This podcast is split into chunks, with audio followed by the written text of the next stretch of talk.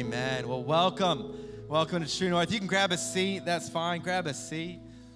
Uh, if you don't know me, if you're new here today, my name's Dean. Welcome. It's great. Great to have you here. Uh, one of the pastors here at True North. And we're going to get into God's Word in just a moment.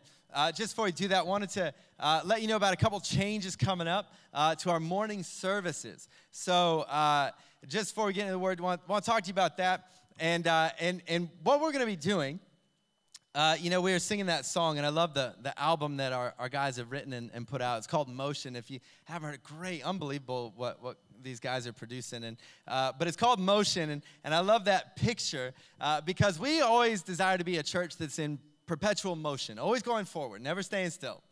And, uh, and so one of the things we're going to do, we thought we'd have a bit of fun this kind of spring and summer. Uh, we love to, you know, spring, summer. Who's looking forward to summer, by the way? Who's looking forward to, you know, that we've had a couple tiny little tastes, and then, boom, it gets yanked away from us again, and the rain and the cold come back. Uh, for spring and summer, we are actually going to combine our two morning services into one service. And so here's what that's going to mean. Now, I know uh, all of you here, it's ten forty-five. I, I talk to people in ten forty-five. I know most of you, you set the alarm on Sundays for ten fifteen. I, I know. I've done some research. And so I know it will be a challenge because it will mean we're going to have one ten a.m. service.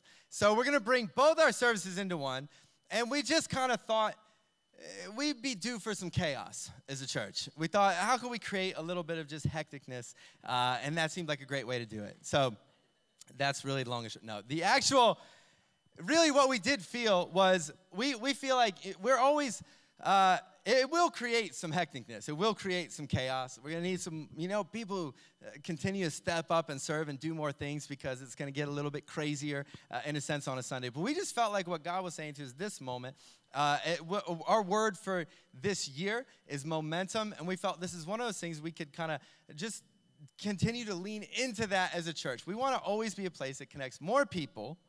And if you're new here today, this is why we're here. We're here if you want to connect people to God, and then into a community of his people. And we feel like for this next little season, we can do that better by bringing everyone together. We may not be able to do it very long. It may just be a few months. Uh, we're only going to fit for so long. But we're going to do that. It, it may last longer. We're not exactly sure. But we want it to be a place that kind of steps with what God's doing right now. And uh, so what he's doing three months ago is not what he's doing today, is not what he's doing three months from now. So we're at ten a.m. service. We tried to split the difference. The nine a.m. crowd, they set their alarms, like Charlie, for six a.m., and then they wait around all morning. So, but we said, no, you're going to come down a bit. This one's going to come up. We're going to go ten a.m. The other change coming is in our evening service. These are the people who don't even set an alarm. And so uh, for our evening service, you, you may not notice, if you're new here today, we actually have two uh, campuses, although I think, did Michelle talk about that? Was that, no, this is, that was, okay, yeah. When you have two services, you get confused. What's been said? What's not been said? What day? Uh, anyway, um, our evening service, we have two campuses. One's in Mullaloo, and one's right here in Merrow. And our five p.m. service normally meets down in Mullaloo. And but for this uh, next little stretch, we're shifting the location from there to here. So Sunday nights at five p.m., we're going to have our our evening service here. One of the cool things about this space that God's kind of entrusted to us to use well is we can create some really great, uh, you know, indoor and outdoor spaces that allow people to connect in community and connect to church really uniquely, especially in the summer months. And so we're going to shift that service here, uh, five p.m. services. That, that'll be happening as well. So we got some cool things happening, but the, the bottom line of all of it is, uh, like I said, our church, if you're new here, we feel this word for, for this year, uh, momentum, that God's constantly calling us forward, and we're going to constantly take whatever steps we can to just keep moving forward as a church, trying new things, doing whatever we can to see as many people come to know the love of their Heavenly Father and what it's like to be a part of His family in the church as possible. We'll do whatever it takes, because that's what He's called us to do. So, uh, so, that, so that's going to be kicking off October fifteenth. Right? I think that's, I usually tell people the wrong date. It's all part of my plan to make sure people are paying attention. So I, I put out false information sometimes just for fun. And uh, but no, October fifteenth. So uh, that's coming up. But we're gonna we're gonna get into the message in a moment. But right now, why don't you? I want you to stand up again. Stand up real quick. And you might be brand new here, and you're like, I didn't know I was coming into a place like this, and, and you know, I, I didn't know what to even expect at church. You might be somebody who's here, and you're like, man, I love what's happening. I love being a part of it. I want you to just turn around, three people, give them high fives, and say, momentum. You're part of the momentum God's doing. Give them a high five. Three high fives. That's fifteen by my count. And that fifteen of the three high fives reminds us October fifteenth is this time change. All right, you can grab a seat, grab Grab a seat once you're done, once you're done. Now, so we got, so this morning I had to do three high fives so you'd remember October. Just, why do I even try? Like, what, are you guys there? Is this on? What's the, so three high fives to remember October fifteenth. No, we can't go on until everyone just once. Just give me one time. fifteen. When I say October, you say fifteen. When I say October, you say fifteen. Oh, hey, all right, okay. October. Come on. Now we're getting somewhere. Now we're getting somewhere. And now, this morning, to just reinforce, I'm all about how can I help remember this. We are going to be preaching out of Genesis fifteen. Look at that. I chose this passage like months ago, and it felt, and it's, no, I'm just kidding, okay, but we are going to preach out Genesis fifteen. It's the day for fifteens, all right? So we are going to be getting into now, uh, we're getting into a story about a guy named Abraham. This morning, what I, what I want to talk to you about, and if you're new here, one of the things we do every week, we get into the Bible, and we look at actually how we believe God can speak to us out of the Bible. We're going to be talking this morning about what it's like to walk with an invisible God, about what it's like to actually know God, to journey with him. Now, uh, if if you're kind of new to faith, got dragged to church, you're probably like, you know, people talk about this, like, just knowing God, but what is it like to know a God? I can't see with my eyes. I can't, like, how does that sort of even work? You might be somebody who's been around church for a long time, and and, and you're like, you know, to be honest, we can make it sound like, yeah, you just walk with God, and it's great and good. The reality is it can be a real challenge, what it's like to walk with God. And oftentimes, you can find yourself at a space in life when you feel like there's a gap between the life God wants for you or some of the things that just you want for you and between what is kind of happening. And we're going to look at a, a story of a guy who walked with God, who had a relationship with God. He knew God. In fact, he knew God so well, his story is kind of preserved in the Bible for us to learn from and see that this is what it's like to walk with God. And it's a guy named Abram. And Abram uh, is a guy who, here's a little bit of his background coming into the, what we're going to learn about him today. Abram was a guy who lived in Ur. He lived in this big city of the day. And he kind of had family. He had a pretty comfortable life in the big city. And God came to him and said, I want you to leave everything you know, and I want you to go somewhere to this land that I'll show you. I'll kind of show you as we get there. And Abram kind of just believes God, takes him at his word, leaves everything he's known, sets out on this journey of walking with God. Now, Abram's going to this land, and God promised him two things. God promised him he was going to give him a son, and he also promised he was going to give him some land.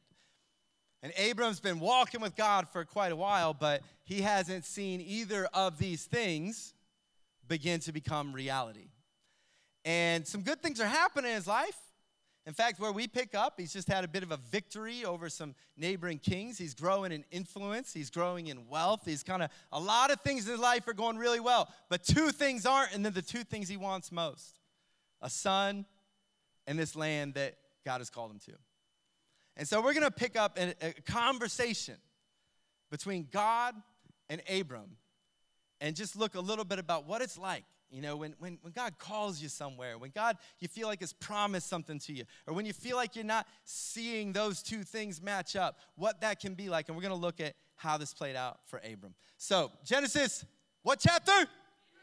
Come on, you guys are so much further ahead than the nine. When you get to come together, I really think you'll be the stars. Anyway, not just saying that, did not say it in the, uh, Genesis fifteen. After this, after Abraham has actually just rescued his nephews, had some successes. After this, the word of the Lord came to Abram. God's going to speak to him. The word of the Lord came to Abram in a vision. And this is what he said. He said, do not be afraid, Abram. I am your shield, your very great reward. Here's the amazing thing. God is going to initiate a conversation with Abram. Now, God is going to come to him, and he's going to tell him something that is what I'll call a foundational truth of what it's like to walk with God. He says, I want you to know this, Abram. Here's where the conversation is going to start. I am your shield and your very great reward. It's almost like, if you could summarize a little bit, it's like God is saying to Abram, I want you to know this. I- I'm your everything. I'm your shield. I'm your protection. Not the wealth or the strength or influence you're accumulating. I'm your shield. And I'm your reward. I'm what it's all about. I'm going to go before you, and I'm behind. I'm your reward. Imagine this. You know, Abram is looking for a son. He's looking for land. He's got things he wants. He's expecting, wanting to receive from God. But God is going to tell him at the outset of this conversation, Abram, those things are not your shield nor your reward. I, the Lord, am your shield and your reward. If we're going to walk with God, this is what it looks like to walk with him, is we have to begin with one foundational truth, that God wants to be our everything. Do you know this? God does not want to be in your life or in mine another thing in our life. He doesn't want to be like, I'm going to give you a son, I'm going to give you land, I'm going to, and, and I'll give you me. God's like, no, just understand this, Abram. I'm your shield and your reward. The sun's not your reward. The land's not your reward. The things you dream of, hope for, they're not your reward. Your wealth isn't your reward. I, the Lord, am your shield and your reward. I want to be your everything. That most of, and this is so important, I call this the foundational truth, because if you try to walk with God on any other foundation than God is my all, my everything, you will build on an unsturdy foundation, and walking with God will not be the source of joy and peace and strength you hoped it would be. It always begins with a, a recognition. The conversation starts with this. God's my everything. That's the foundation. Yesterday, I was beginning the process of learning to build a cubby house. My seven-year-old Levi really wants like an outdoor cubby. He loves to build. He builds cubbies out of anything he can find, chairs, tables, whatever, blankets, anything. And so, but he wants like a proper one. And now there would be no problem here other than the fact that building might be, if I took a survey, it would appear last on my gifts of anything in life. I'm not bad with Lego as long as I have instructions. But construction in general, not really my thing. So I started the process yesterday. You know, I'm at Bunnings looking at wood, acting like I know anything, which I don't, you know, asking questions, grabbing flyers, looking online, trying to figure out, where do I even start with this? I happened to go to a friend's house later in the day, and I was like, what have you been doing today? He's like, oh, I've just been at Bunnings getting stuff. I'm building a cubby for the kids. I'm like, yes, you are my shield and reward today. No, just kidding. I did not say that. But I was like, oh, can I? I was like, you've been building one? Awesome. Let me see. What are you doing? And he takes me out and shows me, and he's building, you know. Now, whereas this is not in my set of gifts, this is one of those guys who can just build anything. You know, you're like, oh, I need like a rocket. Yeah, I'll build a rocket. I'll have it done by next week. I just grab some tools and, you know, it's just one of those guys. And I'm like, how did you do this? Because it's sturdy, it's solid. I'm like, I'd call this a granny flat. Cubby's not quite right, you know. And he's showing me, he's like, look, you know, I'm, he's like, where are you at? I'm like, let's just call it I'm beginning, you know. and, um, And he's like, you know, the thing you just got to realize, you got to start getting all your corners perfect from the beginning. You got to get the foundation right. Start with a box, you know, here. He starts showing me metal things that are in corner shapes and telling me what I got to do and how. And he's just like, but you got to start on that foundation. Now, this, we all know this is truth in life. If the foundation's not solid, you cannot build something sturdy on it. And I just want you to know, no way will you be able to walk with God for the long haul until you grab hold of this reality. God's my everything. We've all got stuff like Abram we're looking for, but until we actually accept that actually God is the only thing I need, we got an unsturdy foundation. So God comes to him, starts conversation there. I'm your shield, I'm your reward. Now, the, this is what it's like, though. This is how it's like to walk with God. I mean, God says that, and you're like, okay, so, all right, awesome. What would you say if you were in that moment? How would you respond? Well, here's how Abram responds. Here's what the conversation looks like in verse two. Abram says, Sovereign Lord, what can you give me since I remain childless? And the one who will inherit my estate is Eliezer of Damascus. And Abram said, you've given me no children, so a servant in my household will be my heir. Now here's the amazing thing about what it's like to walk with God. Here's Abram. God has just appeared to you and said, I'm your shield, I'm your reward. And the first thing out of his mouth is, what? What can you give me? God, what can you give me? Can you imagine, like, this is me, I'd be like, whoa, uh, watch out for the lightning bolts. Abram, not with him. Lord, you know, that's not, that's just Abram, that's it. The first thing he responds with, but sovereign Lord, it's almost like, yeah, it's great. You're my shield. You're my reward. What are you going to give me? I don't have a child.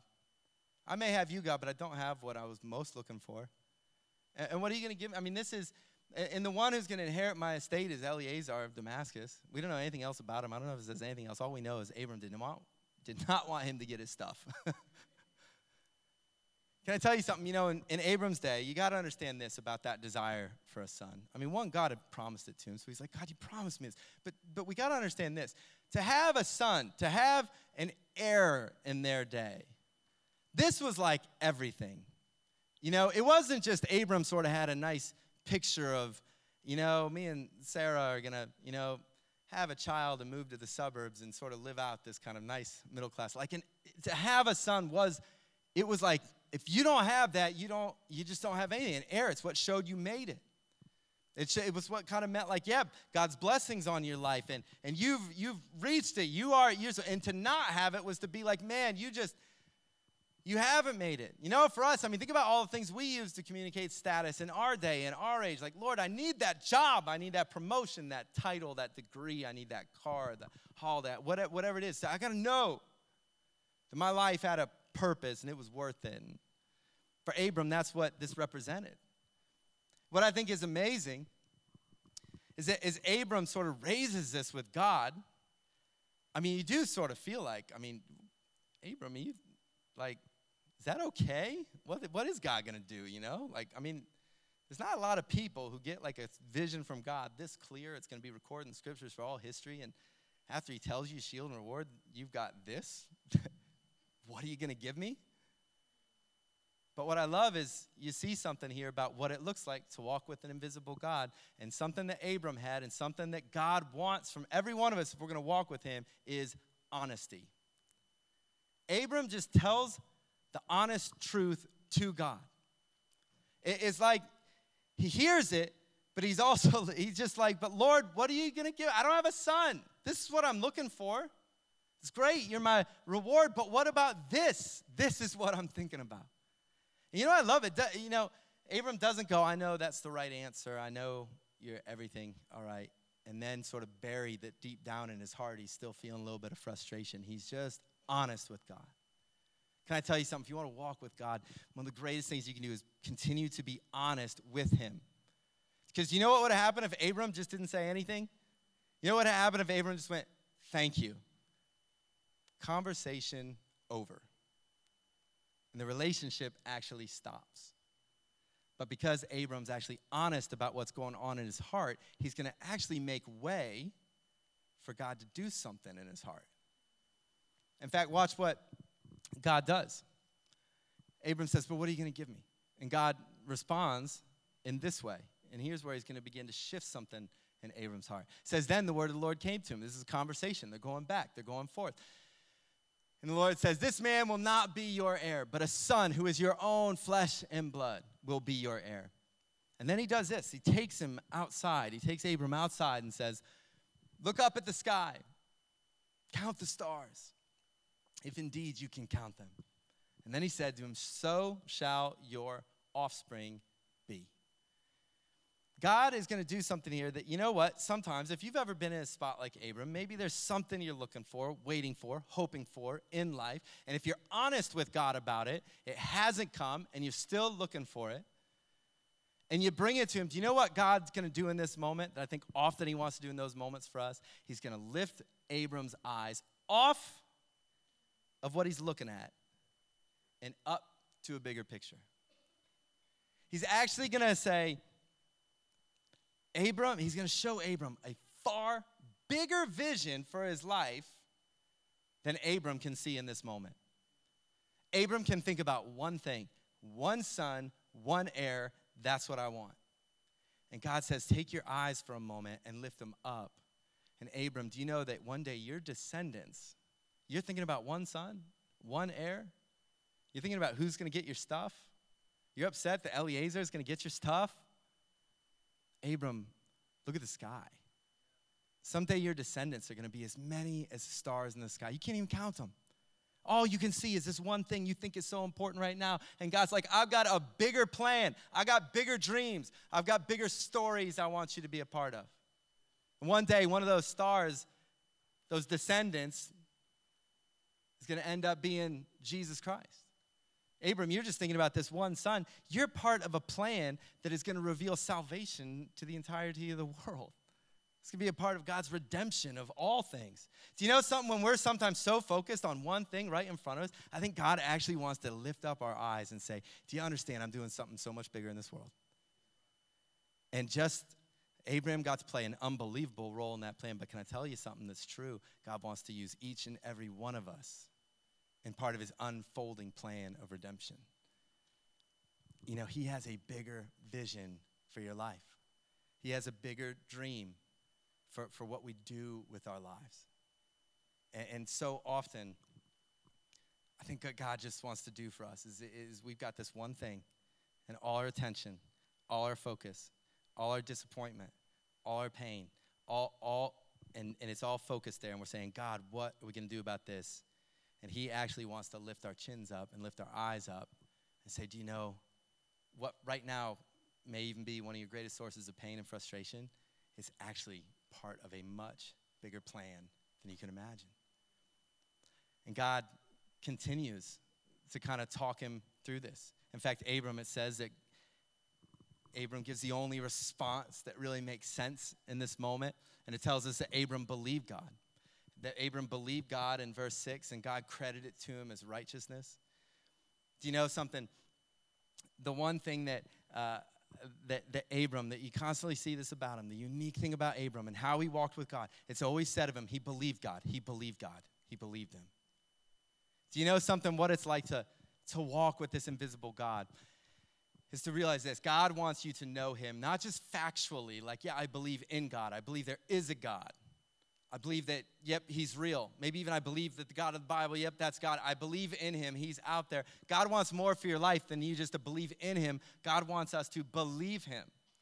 That's about knowing him relationally, not just factually. Is he, you know, many of us may believe in God. Yep, I believe he's real. I mean, look at this world. Like, it, it can feel a little ridiculous at times to think it kind of all just happened into being by itself. I mean, look at the stars and the universe and all the things that have to line up just to let human life, uh, uh, just, yeah, sure, there's a God. I can believe it. God doesn't want you just to factually believe he's there. He wants you to believe him, to converse, to walk with him, to learn to hear him. You know, so we are called to walk relationally with him. Can I tell you something as well? I know sometimes it may be easy for us to go, well, that's probably easy when you're Abram and you've got God speaking to you in apparently pretty clear language.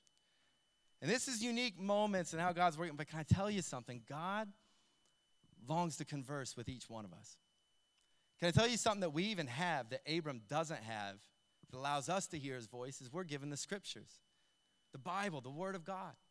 That actually God has got promises for each one of us. He's got words to us that tell us about what life is about and what he thinks about us.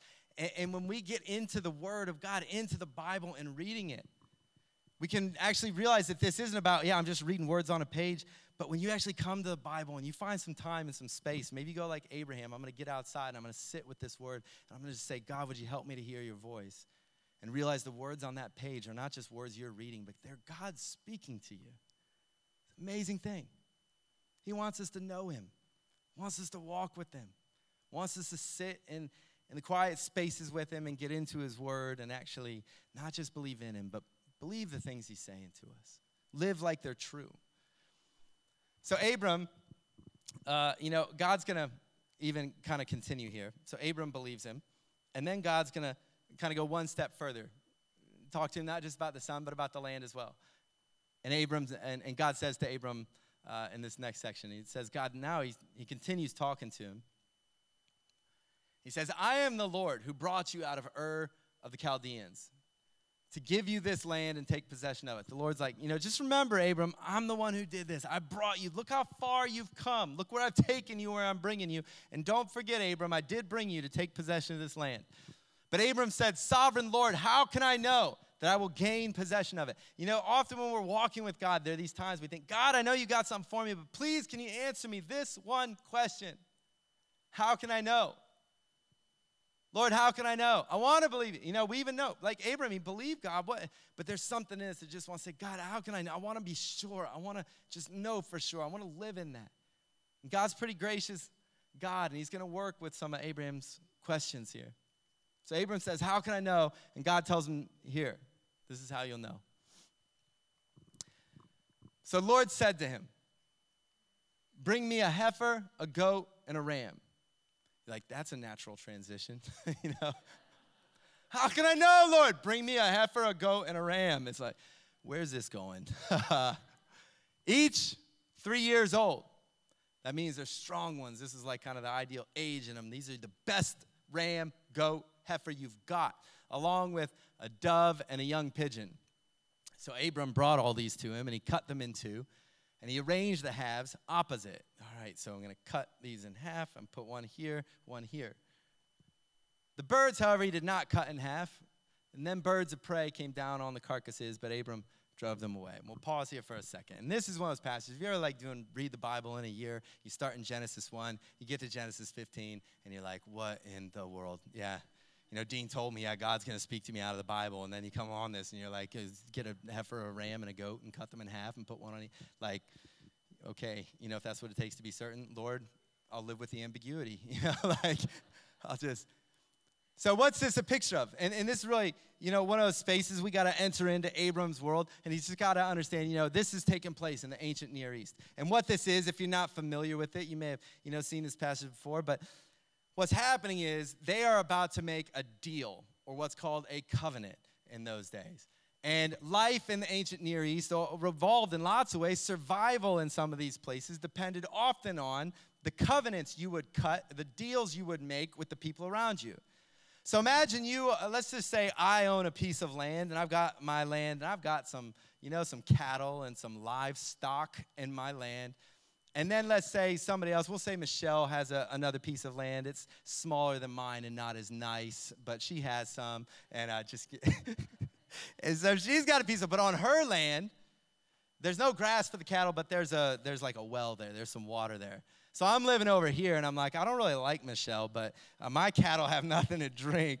And so what am I going to do? And and she's over there going like, I don't really like him. You should hear what he said about me in church last week. And I don't want to let him on my, but I do need, my livestock needs some of that grass. And so we're like, hey, let's make a deal.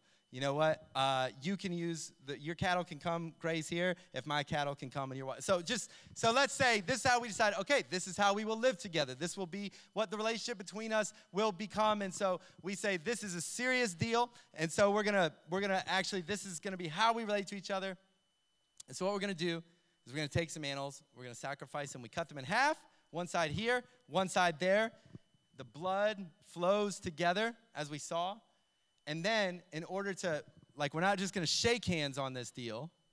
We're going to walk through this kind of blood walk. And this is a way of saying this is so serious, this is so binding, that to walk through this is to say, if I don't hold up my end of the deal, may I be like one of these rams. And and likewise, the other party, you walk through it together, and it's the other person saying, if I don't hold up my end of the deal, may I be like one of these rams, may my blood be shed. So what God is doing in this moment, he's saying to Abraham, create the blood walk. Do the sacrifice. We're making a deal. You want to know how you can know for certain that this will happen? We're going to enter into a deal where God says, I'm promising, I'm promising my very life that this will happen. So an interesting thing happens. So Abraham, he prepares it. And then watch what happens next. Verse twelve. It says, then as the sun was setting, Abram fell into a deep sleep, and a thick and dreadful darkness came over him. In other words, he didn't just kind of fall asleep, uh, although you wouldn't blame him after what had apparently been quite a morning. Um, but God has actually put him into a sleep where he's going to speak to him. And it says the Lord said to him, Here's what you can know for certain. You want to know for certain, Abram? You want to know exactly what's ahead? Know this for certain. Know for certain that for four hundred years, this is what's ahead. Your descendants will be strangers in a country not their own. They'll be enslaved and mistreated there. It's a picture of what's going to happen to Israelites one day, four hundred years as slaves in Egypt. And God says, but then I will punish the nation they serve as slaves, the Exodus, and afterward they'll come out with great possessions. Abram, you, however, will go to your ancestors in peace and be buried at a good old age. And in the fourth generation, your descendants will come back here. The sin of the Amorites has not yet reached its full measure. And so then the Lamb will come. Now, uh, we'll pause here for one moment because God is explaining to him, here's what you can know for certain. And, and what I think is amazing as well is just don't ever mistake this about walking with God. When Abram says, how can I know for certain? That, you know, there's bigger pictures, bigger vision, bigger dream. Dean, that's so awesome. I'm so glad that there's bigger picture and a bigger dream and, and all these things for my life. Can I tell you something we see about how God works with Abram is that the fulfillment of that plan, vision, dream is rarely a straight line, probably almost never what you would expect, and usually filled with some incredibly adverse circumstances. Yes, Abram, you will have descendants too numerous to even be counted, but you'll never actually even get to see that part of it. And you just got to know that not only, yes, Abram, that will happen, but on the road to that happening is going to be four hundred years worth of slavery. There is plenty of challenge yet up ahead. And, and I love this reality of walking with God, just, just to understand. Walking with God, it, it's a dialogue, it's a conversation. He lifts our eyes. He helps us see a bigger picture, but the reality is often still that picture is not necessarily, hey, it's going to be all green lights and, you know, sunshine up ahead only. No rainy days in your future, Abram. But God lets him know, but you can know for certain it'll happen. And in fact, Abram, in, in your life, you're going to you're going to live to a good old age. You're going to die in peace. That'll be part of your part in the story. And then here's the amazing thing that happens in this moment. Here's, you know, so God gives him a little bit of a picture. Here's what's going to happen. Here's what's ahead. You want to know for certain how you can know for certain this will all happen? It says, when the sun had set, darkness had fallen. A smoking fire pot with a blazing torch appeared. This is representing the presence of God. And it passed between the pieces. And on that day, the Lord made a covenant with Abram and said, to your descendants, I give this land from the Wadi of Egypt to the great river Euphrates. Now, the amazing thing about this one, how can I know for certain? How can I live in peace? Abram, you know, you know, many of us, we think, God, I know you have things for me, but I'm still, I'm living between the gap of what I think you've promised and what I, is actually up ahead. How can I live for peace in this space, from peace in this space? How can I actually know for certain that I can trust you, God? How can I, you know, how can I find that? What it, what God does in this moment is let Abram know this is how you can know for certain. And something incredibly unexpected happens. Because we're all obviously now fairly well versed in ancient Near East covenant making rituals. And so we all see something really unique that happened in this picture. Because what was supposed to happen, what should have happened, is Abram and the presence of God, the smoking pot, they should have walked through that walk together. If you're going to make a deal and a covenant, then you go through it together because you're making a deal and you're saying, I'll hold up my end of the deal and I'll hold up my end of the deal. But that's not what happens here. God alone passes through that walk. And what we begin to realize is that the reason we can have peace, the reason we can have certainty, the reason we can actually take God at his word is because it does not depend on us holding up our side of the deal. This is a picture that shows us who God is and reminds us the only way to walk with God is on his terms. He's the one who makes the deals, and he's the one who keeps the deal. And this is how the deal works when you work with God, is that he says, I'll hold my end of the deal, and I'll hold your end of the deal. If you don't hold up your end of the deal, does God say, no, that's it, you're out, forget that? No, God says, I'll take the punishment on myself. In fact, it's a, a bit of foreshadowing as well to realize that this is the same God who one day will send his son Jesus.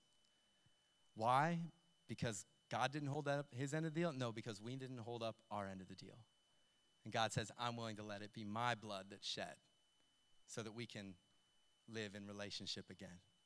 I, I love this picture because it just reminds us that, you know, when you walk with God, this is what it's like to walk with him. You realize that you're walking with a God who holds up both sides of the deal.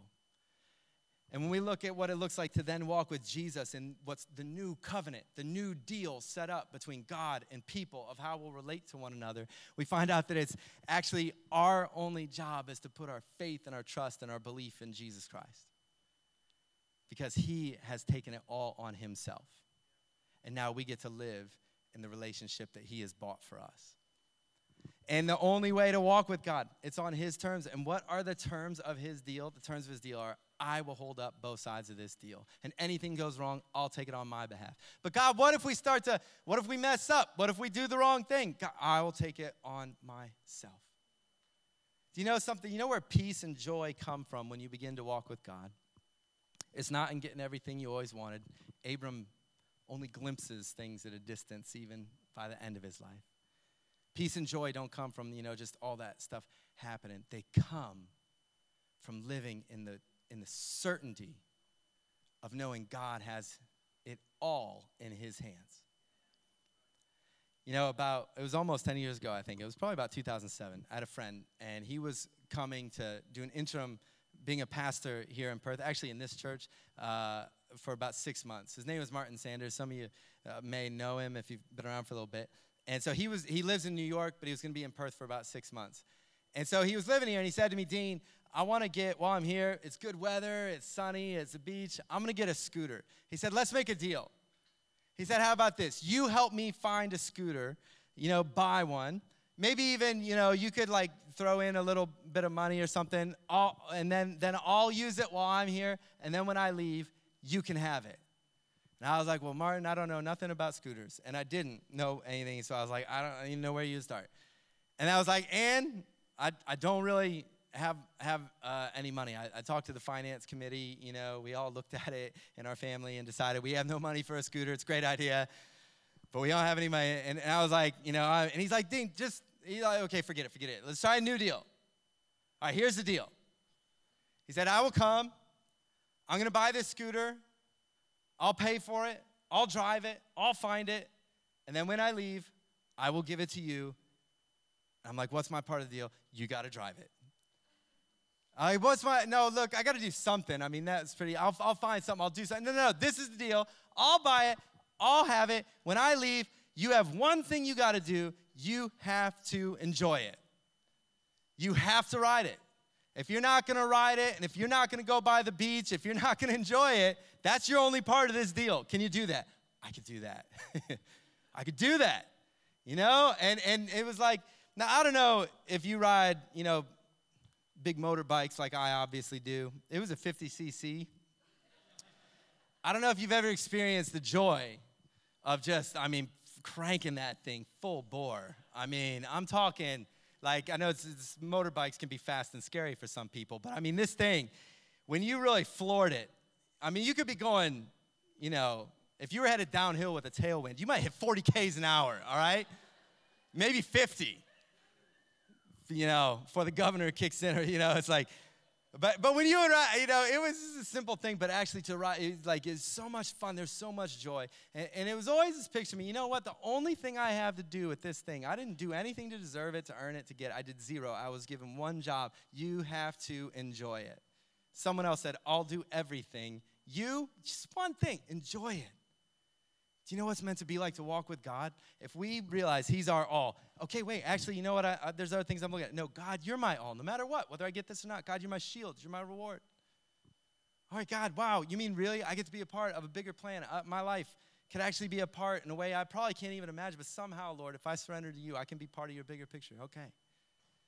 All right, Lord, how can I know for certain? And he, and he just tells, you know what? It's not about you. I'll hold up both sides of this deal. We have one. This is what it's like to walk with God. We get one job. We're supposed to live and enjoy the life he's given us. That's the deal. It's the covenant. He holds up both ends.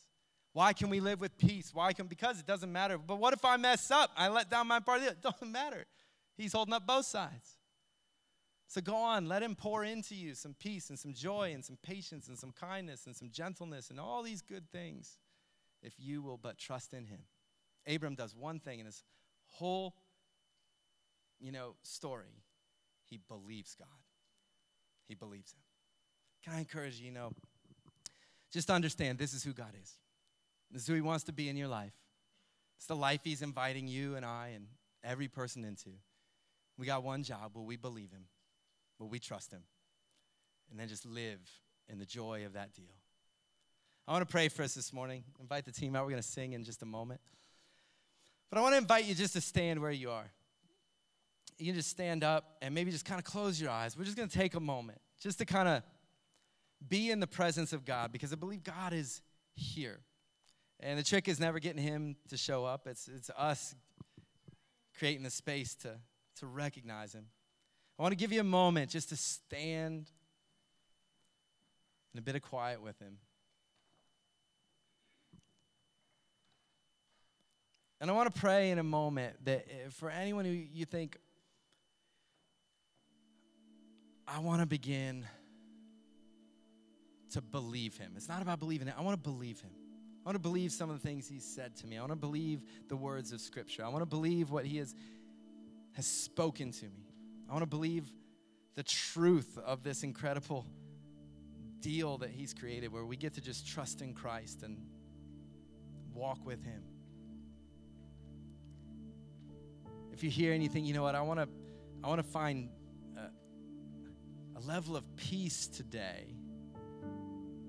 It's based not on some of the things I was maybe hoping for or wanting, but a level of peace that comes because I am believing him and I am living in the freedom of that deal. My faith is in Christ. I trust that no matter what comes at me in this life, the good times, the bad times, I know no matter what, he's got me in his hands. I want to pray that you might know a greater sense of that peace. And if you know you want that in your life, you can just hold your hands open in front of you. As we just sort of believe that, that this God can pour it out into our lives. And we open our hands just as a symbolic way of saying, Lord, I'm opening my, my heart to you, my life to you. More of you in it. Dear Heavenly Father, in this moment, we recognize you are the God of Abraham. Same yesterday, today, and forever. You are here with us as you were with him that day. And Lord, for every person here who finds himself saying to you today, Lord, I want to just rest in that. I want to believe you. I want to just, I want my trust to be in you. I want my peace to come from you. I want to be able to navigate all the challenges around me because I know that no matter what, you have me in your hands. You're holding up both sides of the deal. Lord, I pray that you pour out peace today. I pray you'd pour out certainty, confidence in those promises. More of your, your Holy Spirit in our lives. That, Lord, as we welcome more of you into our lives, we'd experience the life that you intend for us, that we would be able to enjoy life because we're, we're beginning to experience your peace and your love and your joy and your kindness and your gentleness and perseverance. Strength that comes not from ourselves but from you.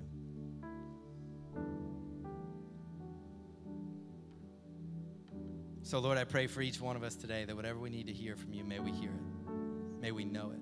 May we know it at a level that words can't even express. As your spirit witnesses with our spirit.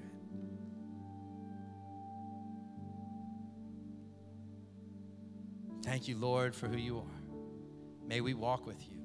May we walk with you, this invisible God, and may we know you more and more each day. In Jesus' name. And everybody agreed, said, amen. We're going to sing to him. Can I encourage you in this moment, in this space? We're going to sing this song that just talks about God's faithfulness. And he is the one who holds up both ends of this deal. And let's, let's respond to him in worship and honoring him and singing to him.